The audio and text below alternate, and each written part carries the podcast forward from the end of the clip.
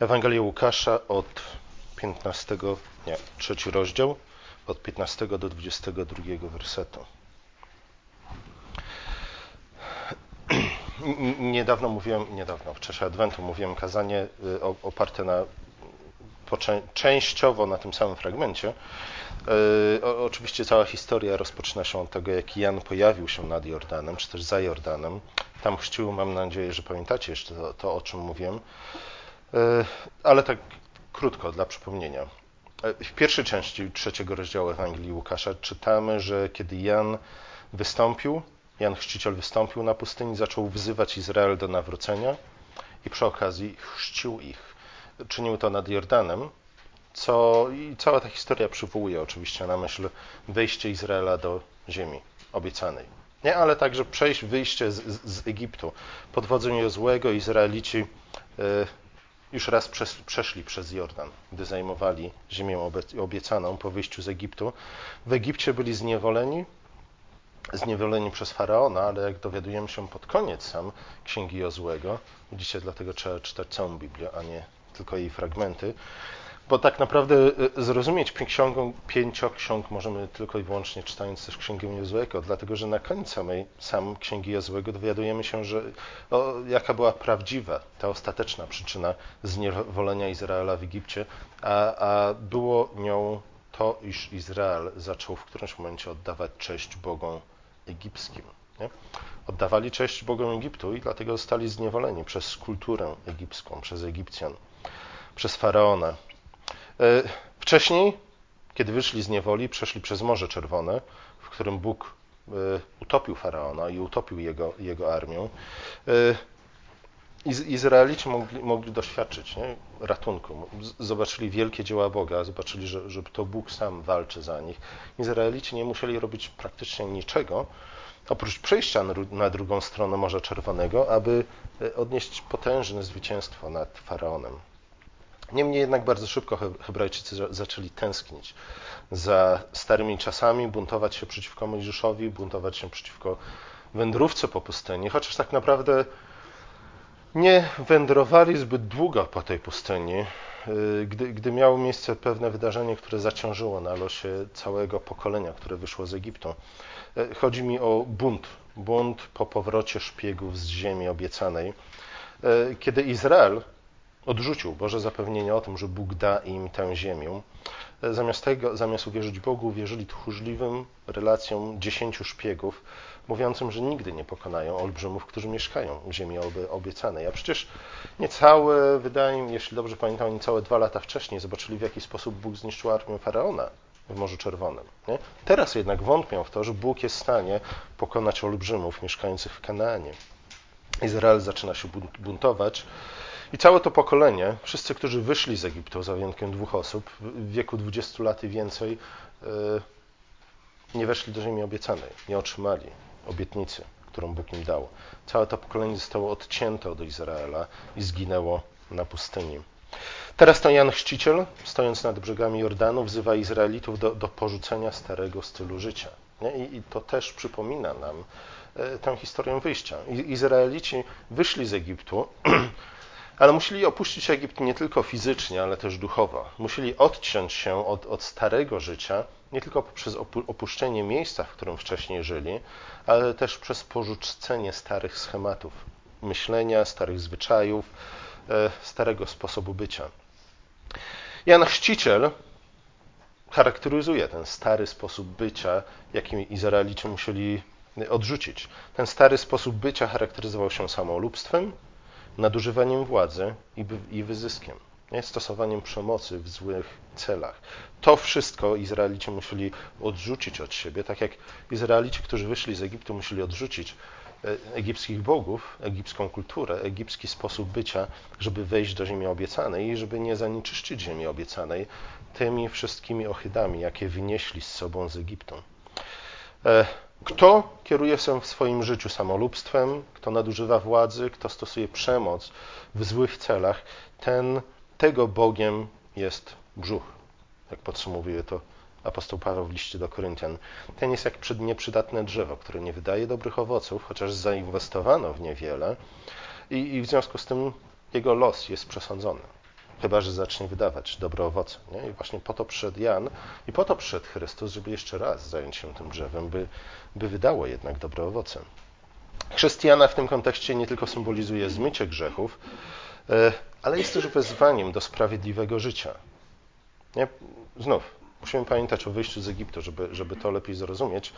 Nie wystarczyło fizycznie opuścić Egiptu, trzeba było też duchowo opuścić Egipt, żeby móc wejść do ziemi obiecanej, żeby nie skalać jej starym sposobem bycia. E, chrzest jest także widocznym znakiem przyłączenia się do wspólnoty wiernych, którzy uwierzyli słowom proroka, tak jak wcześniej uwierzyli słowom, słowom Mojżesza. Widzicie, wody Morza Czerwonego i później wody Jordanu po raz kolejny nie, do, do, dokonało oczyszczenia także w tym sensie, że spośród jakiejś większej grupy ludzi wyróżniły, nie, wyszczególniły tę konkretną grupę, grup, grupę ludzi, która była wspólnotą wiernych w odróżnieniu od wspólnoty niewiernych. W podobny sposób Paweł opisuje chrzest y, w pierwszym liście do Koryntian w dziesiątym rozdziale nie? i później kontynuuje swoje rozważanie w 11, 12, zwłaszcza rozdziale, e, przyrównując chrzest do wyjścia z Egiptu, do przejścia przez, przez Morze Czerwone. Wszyscy, którzy posłuchali Mojżesza i poszli za nim, zostali ochrzczeni w Mojżesza, kiedy przeszli przez Morze, Morze Czerwone. Morze Czerwone, za którym został faraon, Egipt, cała armia egipska, e, to Morze Czerwone było w ich przypadku granicą między życiem a śmiercią, światłością a ciemnością, między potomstwem, e, wspólnotą dzieci bożych i potomstwem węża. Chrzest jest więc znakiem włączenia do, do określonej grupy ludzi, a przez to jest również znakiem oddzielenia nie? od innej grupy ludzi, odcięcia się od, od domeny grzechu i niewoli. Wody podobnie było z wodami potopu. Nie? Bardzo często, gdy pojawia się woda, gdy jest przejście przez wodę w Piśmie Świętym, widzimy właśnie to odcięcie. Wody potopu odcięły Noego i jego rodzinę. Co ciekawe, list do Hebrajczyków stwierdza, że, że przez wiarę Noego jego rodzina została uratowana, co można by też przetłumaczyć jako zbawiona. Wody potopu odcięły Noego i jego rodzinę od y, ludzkości zepsutej do cna. Nie? Wody potopu były nie tylko karą za grzech, za odstępstwo ludzkości, ale wody potopy były też zbawieniem dla Noego. Noe nie musiał już więcej żyć e, otoczony środowiskiem, kulturą, społeczeństwem, które było zepsute do, do cna. Wiemy, że grzech pojawił się bardzo szybko także w historii Noego. Zaraz jego syn wystąpił przeciwko Noemu. E, podobnie jak grzech pojawił się znowu w życiu, w życiu Hebrajczyków po przejściu przez Morze Czerwone ale to inna historia. E, wody Morza Czerwonego odcięły Hebrajczyków od Faraona, od Egiptu. E, później wody Jordanu, gdy Izrael przeszedł w końcu przez Jordan, odcięły to nowe pokolenie od starego pokolenia, które okazało się bardziej przywiązane do Egiptu niż do obietnic Bożych, a zwłaszcza do obietnicy nowej ziemi. Teraz w przypadku Jana Chrzciciela wody chrztu odcinają wiernych Żydów od skorumpowanych elit, od przeżartych hipokryzją elit. E, I dlatego właśnie Paweł liście do Kolosan kojarzy, wiąże chrzest z obrzezaniem. Drugi rozdział listy do Kolosan czyni to powiązanie dość wyraźnym, ze względu na to, że obrzezanie było znakiem odrzucenia, e, odcięcia się od grzesznego ciała. Między innymi, nie tylko, ale między innymi to. W wierszu 15 trzeciego rozdziału Ewangelii Łukasza czytamy, że ludzie patrząc słuchając Jana doszli do wniosku, że musi to być obiecany Mesjasz. Jan jednak sam zaprzeczył temu i wskazał na różnicę między nim a Mesjaszem. I ta różnica, zdaniem Jana, polegała na tym, że o ile Jan chrzcił wodą, o tyle Mesjasz będzie chrzcił wodą i Duchem Świętym. Co to znaczy? E, to jest dość ważne stwierdzenie, dlatego że ona dość często pojawia się w Piśmie Świętym. Pojawia się między innymi w Ewangelii Jana w trzecim rozdziale, w rozmowie Jana z Nikodemem, gdzie także pojawia się narodzenie z wody i z ducha. Nie? Tu jest mowa o chrzcie duchem i ogniem. E, by, by zrozumieć tę symbolikę, musimy udać się znów dokąd? Do świątyni, do Starego Przymierza, do, do obyczajów, zwyczajów, rytuałów Starego Przymierza. Gdybyście sobie wyobrazili świątynię najlepiej świątynią Salomona tym razem. Zobaczyli, zobaczylibyście, oczywiście wejście było od wschodu, wiecie dlaczego. E, później za bramą stał rząd e, wielkich kadzi z wodą. Te kadzie akurat w świątyni Salomona były ustawione na, na rydwanach. To były, były to potężne kadzie, trzeba było wielu wiader wody, żeby je napełnić, wchodząc na nie po, po drabinie. E, trzeba było przejść między wodą, nie? żeby zbliżyć się do miejsca Najświętszego, gdzie stała arka, gdzie, która była e, podnóżkiem Bożym na ziemi. Cheruby znajdujący się na wieku arki, był, był, jego tronem na ziemi. Tam zasiadała chwała Boża. Zatem, żeby zbliżyć się do Boga, trzeba było najpierw przejść przez wodę. Nie? Tę samą symbolikę widzimy w ofiarach, ale o tym mówiliśmy jakieś dwa miesiące temu na katechezie, więc nie będę tego powtarzał. E, tę symbolikę widzimy także w architekturze samej świątyni. Trzeba było najpierw przejść przez wodę, żeby dojść do, zbliżyć się do, do miejsca Najświętszego, gdzie stał tron Bożej łaski. Nie tylko jednak to. Zwykle, gdy myślimy o świątyni, myślimy, obrazy nam się mieszają między namiotem zbudowanym przez Mojżesza i świątynią zbudowaną przez Solomona. Obie były bardzo podobne, znajdujemy tam tę samą symbolikę, przy czym w świątyni Salomona wszystko jest wzmocnione, nie? wszystkiego mamy, mamy więcej. I tak nie tylko mamy więcej wody, ale mamy też więcej ognia. Dalej, gdybyśmy przeszli nie, między tymi kadziami z wodą, znale, znaleźlibyśmy się gdzie? Płonącym lesie. Jak to jest możliwe? Tak to jest możliwe, że w dwóch rzędach e, stało po pięć świeczników, które stale płonęły. Świeczniki, które przypominały drzewa. Drzewa jakie? Migdałowe. Nie? Zatem zobaczcie, najpierw przechodzimy przez wodę, żeby zbliżyć się do, do tronu Bożej łaski, a później przechodzimy przez płonący las. Nie mamy wodę i ogień. Który? O którym mówi Jan Chrzciciel. Tym sposobem kapłani zbliżający się do miejsca Najświętszego musieli właśnie przejść przez to, co moglibyśmy nazwać e, wodą i ogniem. Przez chrzest wodny i przez chrzest y, ogniowy, przez, przez las albo ogród, który płonął. E, przy czym ogień w tym momencie znów był, miał podwójną symbolikę. Nie? Z jednej strony ogień oczyszcza, ale z drugiej strony ogień jest znakiem Ducha Świętego, jest, jest znakiem obecności mocy Bożej pośród nas. Kiedy Adam zgrzeszył, Bóg wyrzucił ludzi z ogrodu Eden, żeby nie mieli dojścia do, do drzewa życia, po tym jak spożyli z drzewa poznania, żeby człowiek nie żył zbyt długo i nie nabroił zbyt długo, człowiek zbuntowany przeciwko Bogu. Wygnał ich na wschód, a u bramy ogrodu umieścił oczywiście co? Znów ogień, nie? Cheruby z ognistymi mieczami, tudzież z laserowymi mieczami. Po co? Po to, aby strzegły drogi do drzewa życia i drzewa poznania. Dlatego też namiot zgromadzenia i później świątynia Salomona e, odzwierciedlały tę właśnie symbolikę. I to jest ważne, nie? dlatego że Jan w gruncie rzeczy, Jan Chrzciciel w gruncie rzeczy mówi, iż słuchajcie, niech Mesjasz przyjdzie, Chrystus przyjdzie po to, aby nas przeprowadzić nie? przez wodę i ogień. Do, do tej pory tę, tę drogę mogli, mogli do końca, nie? do samego końca odbywać tylko i wyłącznie arcykapłani to raz w roku. Nie? Teraz Jan Chrzciciel mówi, czy też sugeruje przynajmniej, mówiąc o chrzcie Duchem Świętym i ogniem, to, że, czy też Jezus rozmawiając z Nikodemem, mówiąc o narodzeniu z wody i z ducha, sugerują to, iż w Chrystusie nie tylko arcykapłan, ale my wszyscy będziemy mogli przejść przez wodę i ogień i znaleźć się u tronu Bożej łaski. Jeśli to ma dla nas jakiekolwiek znaczenie. Nie? Dzisiaj często, gdy mówimy o znalezieniu się przy tronie Bożej łaski, to zwykle nie wiemy o co, o co tutaj chodzi, ale nie będę tego wyjaśniał, bo kazanie byłoby zbyt długie w takim wypadku.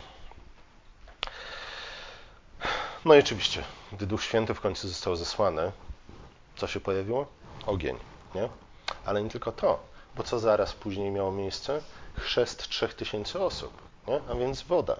Narodziny Kościoła odbyły się poprzez pojawienie się ognia i wody. Nie? Znów widzimy te, te dwa symbole, które pojawiają się w kluczowym, w zwrotnym momencie historii. Nie? Zwykle mówimy o tym, że, że tym zwrotnym momentem w historii ludzkości był krzyż, Tak mówimy na zachodzie, na wschodzie mówi się, że było nim zmartwychwstanie, ale tak naprawdę powinniśmy powiedzieć, że tym kluczowym, zwrotnym momentem w historii ludzkości było właśnie zesłanie Ducha Świętego, bo, bo dopiero od tego momentu my jako ludzkość zaczęliśmy żyć w nowej rzeczywistości. Kiedy więc Jan Chrzciciel stwierdził, że on chci wodą, ale Mesjasz będzie chrzcił y, ogniem, powtarza tym samym to, co wcześniej powiedział Zachariasz, jego ojciec. A mianowicie, że, że jego służba, służba Jana, przygotowuje grunt pod służbę Jezusa. Jan, jako ostatni prorok Starego Przymierza, nie, o tym mówi też Jezus później w Ewangelii, doprowadza wiernych do bram przybytku, do bram świątyni, ale Jezus, jako inicjator nowego przymierza, wprowadza wiernych do miejsca Najświętszego, przyprowadza nas, otwiera nam drogę i prowadzi nas do tronu Bożej łaski, do, do domu Boga, do, do świętej obecności Stwórcy, który jest źródłem życia, chwały i mądrości. To wyjaśnia, dlaczego uczniowie, którzy otrzymali tylko chrześcijana, musieli później otrzymać, otrzymać też chrzest chrześcijański, moglibyśmy powiedzieć, czy też chrzest Jezusa. To wyjaśnia, dlaczego Paweł, gdy spotkał, to jest 19 rozdział dziejów apostolskich, gdy spotkał uczniów Jana, od których dowiedział się, że, że otrzymali tylko chrześcijana, pyta się też o to, czy, czy otrzymali chrzest Ducha Świętego. Czy też pyta się o, o, o, to, czy otrzymali Ducha Świętego. Ci uczniowie wciąż żyli w realiach Starego Przymierza. Nie? Czasy od powiedzmy mniej więcej śmierci Chrystusa do roku 70 zniszczenia świątyni były tym okresem przejściowym, okresem przejściowym, gdzie stare wciąż mieszało się, się z nowym. Uczniowie Jana wciąż żyli w realiach Starego Przymierza, a więc w realiach Starego Świata. Wciąż żyli, moglibyśmy powiedzieć, poza świątynią, poza domem Bożym. U jego bram, a jednak poza. Chrzest w imię Jezusa, tudzież w imię Ojca, Syna i Ducha Świętego, oznacza włączenie do nowego przymierza.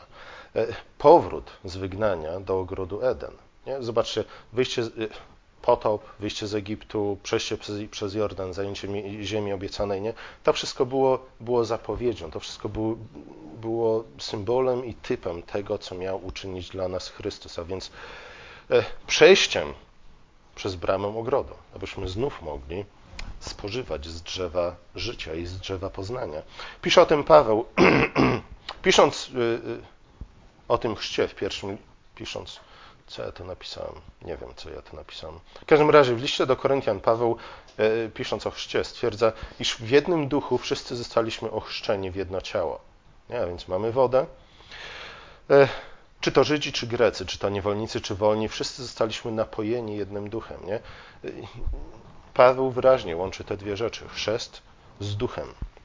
Innymi słowy, chrzest w imię Ojca, Syna i Ducha Świętego włącza nas w jedno ciało, które jest ciałem Chrystusa czyli Kościołem, e, który jest też, jak Paweł stwierdza w tym samym, w tym samym liście, świątynią ducha i domem Boga. Nie? Do, do tego jesteśmy włączeni poprzez, poprzez chrzest. Jak pisze Paweł, jest to dzieło ducha. E, coś podobnego stwierdza później w liście do, do Tytusa w trzecim, w trzecim rozdziale gdzie mówi, gdy się objawiła dobroć i miłość do ludzi, Zbawiciela naszego Boga, zbawił nas nie dla uczynków sprawiedliwości, które spełniliśmy, lecz dla miłosierdzia swego. I tu, słuchajcie, słuchajcie, przez kąpiel, to słowo można by też przetłumaczyć jako chrzest, przez kąpiel odrodzenia oraz odnowienie przez Ducha Świętego, którego wylał na nas obficie przez Jezusa Chrystusa, Zbawiciela naszego, abyśmy usprawiedliwieni łaską Jego stali się dziedzicami żywota wiecznego, którego nadzieja nam przyświeca, przyświeca znów Jan łączy chrzest i Duch Święty, wodę z ogniem. Widzimy to tę samą symbolikę, odwołanie się do tej samej symboliki, której może do końca nie rozumiemy, nie? ale najważniejsze dzisiaj jest stwierdzenie, że te dwie rzeczy łączą się z sobą i najważniejsze jest stwierdzenie tego, co one oznaczają. Chrześcijana, choć podobny do chrztu chrześcijańskiego, jednak nim nie był należał do wielu chrztów, wielu obmywań, o których czytamy w Starym Testamencie.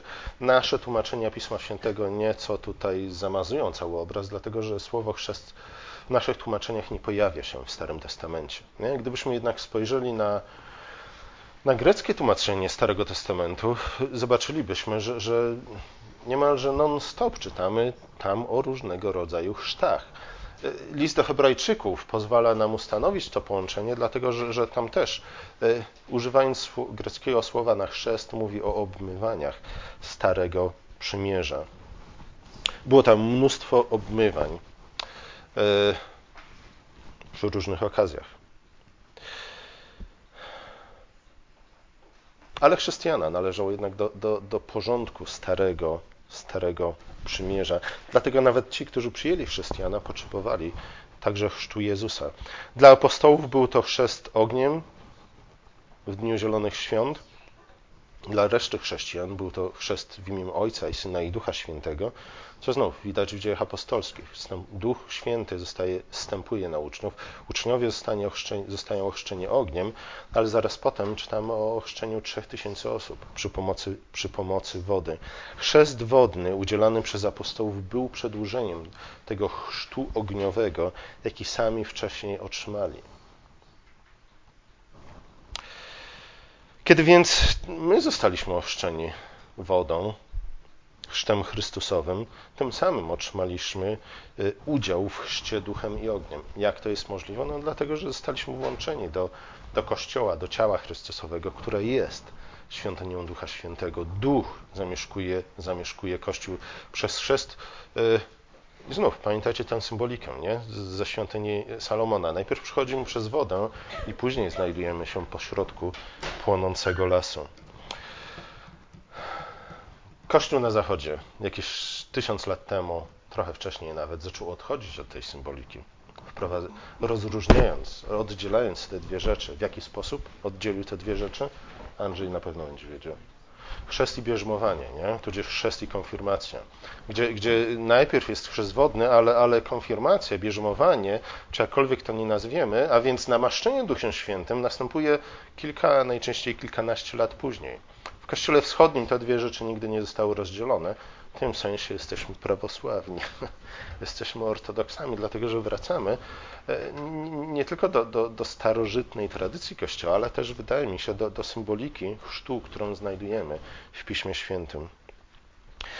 E, przy czym rozdzielenie tych dwóch rzeczy na Zachodzie nastąpiło z bardzo prozaicznych powodów, a mianowicie z tych, że, że w którymś momencie stwierdzono, że tylko biskup może udzielać bierzmowania nie, nie zwykły kapłan, ale biskup. A jako, że, że chrześcijan przybywało dość szybko, biskupów trochę wolniej, więc biskup po prostu nie miał czasu, żeby objechać wszystkie parafie swojej diecezji, zwłaszcza na terenach takich krajów jak Polska, już nie wspominając o Litwie, e, biskupów było jak kot napłakał, a, a, a chrześcijan przybywało w sposób geometryczny. Nie. Trzeba było też dwie rzeczy e, rozdzielić głównie ze względów pragmatycznych, nie, nie stały zatem. Jakieś kwestie teologiczne, czy też teoretycznie pojawiły się później, były wtórne. Dlaczego jednak Jezus dał się ochrzcić przez Jana? Nie? To jest pytanie główne dzisiaj. Póki co to było przypomnienie. Teraz przechodzimy do głównej części kazania. Ale nie bójcie się, to już koniec sprawy. Dlaczego Jezus dał się ochrzcić przez Jana? Skoro chrześcijana był chrztem upamiętania, skoro chrześcijana wiązał się do, z wezwaniem do porzucenia złych uczynków, no, no, z, tych, z tych samych względów Jezus dał się ochrzcić przez Jana, y, z których Mojżesz wrócił do Egiptu nie, i razem z, z całym Izraelem przeszedł przez Morze Czerwone. Jeśli pamiętacie historię Mojżesza, Mojżesz uciekł z Egiptu 40 lat wcześniej i, i mieszkał na pustyni u swojego teścia Jetry przez 40 lat. Nie? I Mojżesz nie miał żadnej potrzeby, aby przechodzić przez, on osobiście, po to, aby przejść ponownie przez Morze Czerwone. Już raz to uczynił. Nie? Mojżesz wrócił do Egiptu ze względu na lud, po to, żeby wyprowadzić go z Egiptu. I tu widzimy to samo. Nie? Tradycyjnie w ten sposób pojmuje się chrzest Jezusa. Jezus jako nowy Mojżesz utożsamia się ze swoim ludem, staje na jego czole po to, żeby wyprowadzić lud e, z niewoli, ze starego stworzenia, jakkolwiek to, to nie chcemy nie chcemy nazwać. To jednak nie wszystko. Dlatego, że wydaje mi się, iż w chrzcie Jezusa widzimy te trzy urzędy Chrystusa, o, o, o których zwykle mówimy. Nie? Trzy urzędy, w których my także możemy mieć udział poprzez chrzest. A mianowicie urząd kapłański, królewski i, i prorocki. Stary Testament znał, jak już mówiłem, wiele obmywań, czy chrztów, jak moglibyśmy powiedzieć. Co było jednak ciekawe, Wszystkie, za wyjątkiem jednego chrztu, to były samo autochrzty, tak moglibyśmy powiedzieć, nie? Człowiek sam musiał się obmyć. I to też było chrztem. Tylko jeden chrzest polegał na tym, że, że jedna osoba chrzciła drugą osobę. A był to chrzest związany z czym? Ze święceniami kapłańskimi. W trzeciej księdze Mojżeszowej, czyli w księdze kapłańskiej w ósmym rozdziale czytamy. Mamy opis tej ceremonii, kiedy, kiedy Mojżesz dokonał, jak to my, protestanci, powiedzielibyśmy nie święcej, ale ordynacji Arona, czy też wprowadzenia go na, na urząd. E, Mojżesz obmył go najpierw. Nie? Następnie namaścił oliwą, oliwa znów. Symbol Ducha Świętego. I ubrał go w nowe szaty. E, to bardzo przypomina to, o czym czytamy tu w trzecim rozdziale Ewangelii Łukasza. E, ten związek chrztu Jezusa ze święceniami kapłańskimi jest podkreślony także przez wiek, w którym został ochrzczony, na co ewangeliści zwracają nam uwagę. Miał 30 lat. Dlaczego 30 lat? Dlatego, że w czwartej Mojżeszowej, czyli w Księdze Liczb, w czwartym rozdziale czytamy, iż właśnie w wieku 30 lat kapłani e, otrzymali, otrzymywali święcenia. Nie? I, I do tej pory byli uczniami, czy też czeladnikami. Od tej pory stawali się kapłanami, którzy mogli samodzielnie wykonywać służbę kapłańską. Wydaje mi się, że, że, że jest wiele przesłanek, które każe nam, pozwala nam, jeśli nie każe, E, rozumieć, czy też interpretować chrzest Jezusa właśnie jako wprowadzenie go na, na urząd kapłański, początek jego kapłańskiej posługi, e, która polega na czym? Znów na przyprowadzeniu nas do Boga, na tym, abyśmy, aby, aby towarzyszyć nas, czy też prowadzić nas jako przewodnicy e, naszej pielgrzymcy do tronu Bożej łaski. Dalej jednak czytamy, iż po chrzcie na Jezusa stąpił Duch Święty. A Bóg Ojciec ogłosił, Tyś jest Syn mój umiłowany, którego sobie upodobałem. Te słowa są echem psalmu drugiego. Psalmu, który mówi o pomazańcu Bożym, o, o Mesjaszu Bożym, przy czym e, w tym przypadku chodzi oczywiście o, o króla, a nie o kapłana. E, w pierwszej kolejności te słowa odnosiły się do potomków Dawida, do, do, do, królów z rodu Dawida, lecz oczywiście w ostatecznym sensie odnoszą się do, do Jezusa. Jezus bardzo często w Ewangeliach jest utożsamiany właśnie jako król Dawidowy, nowy Dawid. Królowie byli nazywani pomazańcami, czyli Mesjaszami, na pamiątkę tego, że zarówno Saul, jak i Dawid, nie, w ich przypadku czytamy o tym wprost, w przypadku innych królów też, nie wszystkich, ale Saul i Dawid obaj zostali namaszczeni przez Samuela na króla w Izraelu. To namaszczenie na króla oczywiście wiązało się z, z, z udzieleniem im Ducha Świętego, e, po to, aby mogli wypełnić funkcję, czy też rolę, cel, do którego zostali po, powołani. Zaraz potem pojawiają się słowa: Ty jesteś syn mój umiłowany, w którym mam upodobanie i, i pozwalają nam rozpoznać w Chrystusie właśnie obiecanego potomka Dawida, nowego króla w Izraelu. Jako król Jezus daje pokój swojemu, swojemu ludowi, zapewnia mu przestrzeń potrzebną do codziennej pracy, do życia, do rozwoju powolnego, ale mimo to rozwoju, do porządkowania y, własnego życia i swojego najbliższego otoczenia. Nie? To jest przede wszystkim rolą króla zapewnienie pokoju, pokoju i sprawiedliwości swojemu ludowi. Rola króla jednak ogranicza się do, do swojego ludu. Na tym jednak się nie kończy. Drugim fragmentem, do którego nawiązują słowa z, z 22 wersetu trzeciego rozdziału Ewangelii Łukasza, jest proroctwo Izajasza, 42 rozdział. Tam czytamy: Oto sługa mój, którego popieram, mój wybrany, którego ukochała moja dusza. Natchnąłem go moim duchem, aby dał prawo narodom. Nie będzie wołał, ani krzyczał, ani nie wyda na zewnątrz swojego głosu, trzciny nadłamanej nie dołami, ani knota gasnącego nie dogasi, ludom ogłosi prawo, nie upadnie na duchu, ani się nie złamie, dopóki nie utrwali prawa na ziemi, a jego nauki wyczekują wyspy. Tak powiedział Pan, Bóg, który stworzył niebo i je rozpostarł, rozciągnął ziemię wraz z jej płodami, daje na niej ludziom tchnienie, a oddech życiowy tym, którzy po niej chodzą.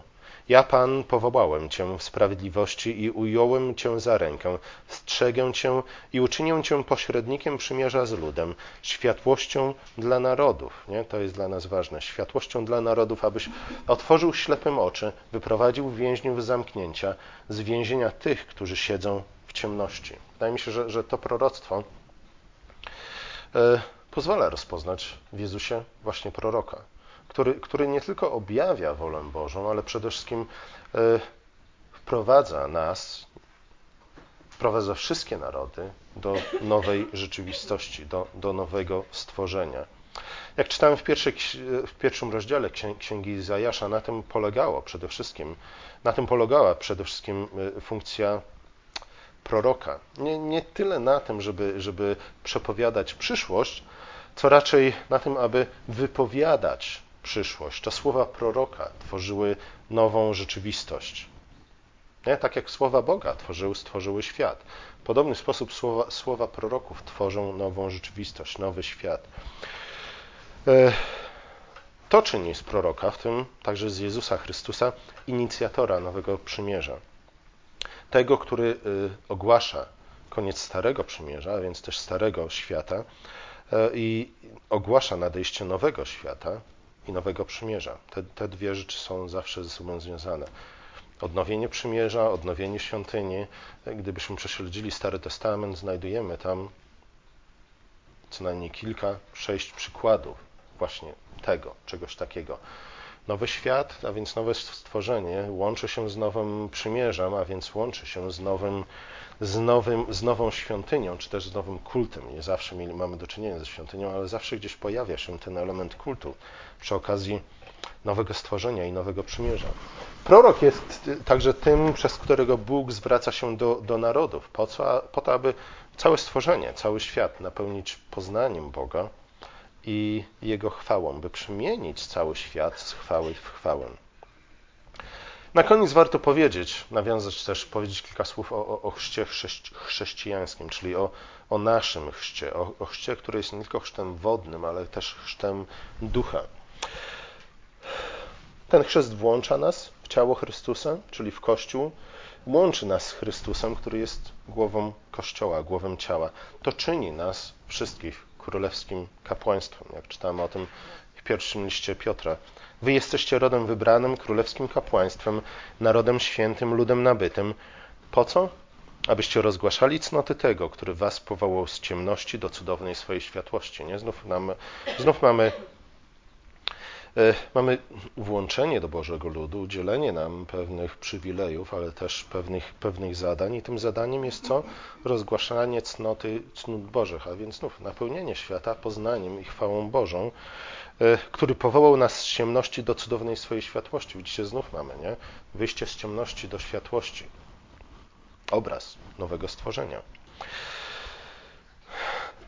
To znaczy też, że w chrzcie otrzymujemy podobne powołanie, jakie Chrystus otrzymał w swoim chrzcie. Chrzest jest nie tylko dobrym darem Boga, nie? Chrzest nie tylko wyprowadza nas z ciemności na światłość, chrzest nie tylko y, uwalnia nas od zła, od grzechu, od władzy szatana, ale jest też powołaniem do, do nowego życia. Jest dobrym jest powołaniem do życia godnego Chrystusa, jest powołaniem do naśladowania Chrystusa. Jest, jest wezwaniem, które domaga się odpowiedzi. Nie? Chrzest, często dzisiaj niestety chrzest traktujemy jako coś, jako zakończenie czegoś. Nie? Zwykle trzeba odbywać jakieś tam kursy, nie wiadomo jak długie, półroczne, roczne, dwuletnie, nie?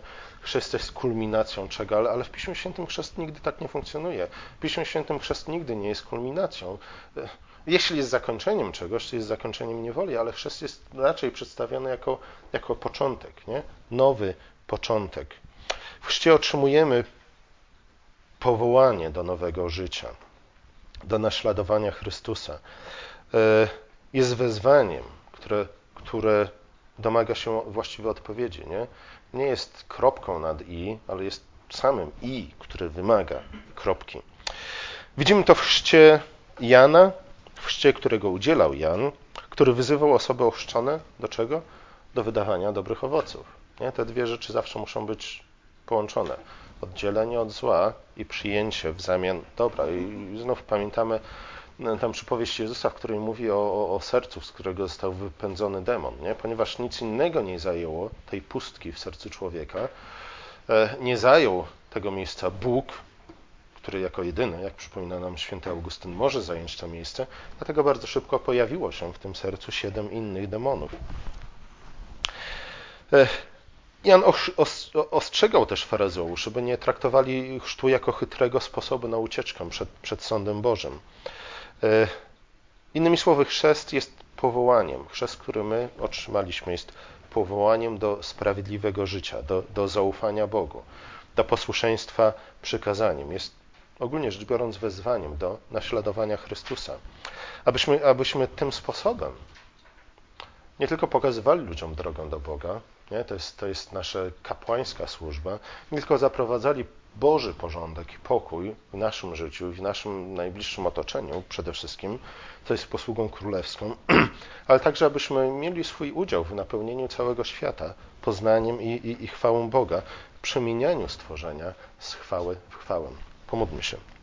Nasz drogi łaskawy Ojcze, dziękujemy Ci za ten fragment, dziękujemy Ci za, za przypomnienie tego, czym, czym jest nasz chrzest i, i, co się wydarzyło, kiedy każdy z nas został ochrzczony. Prosimy Cię, Ojcze, o to, abyśmy żyli w zgodzie z tym powołaniem, które otrzymaliśmy e, w dniu naszego chrztu. Prosimy Cię o to, abyśmy godnie nosili e, to imię, które otrzymaliśmy, gdy zostaliśmy włączeni do Twojej rodziny, do, do ciała Twojego Syna. W Jego imieniu prosimy Cię. Amen.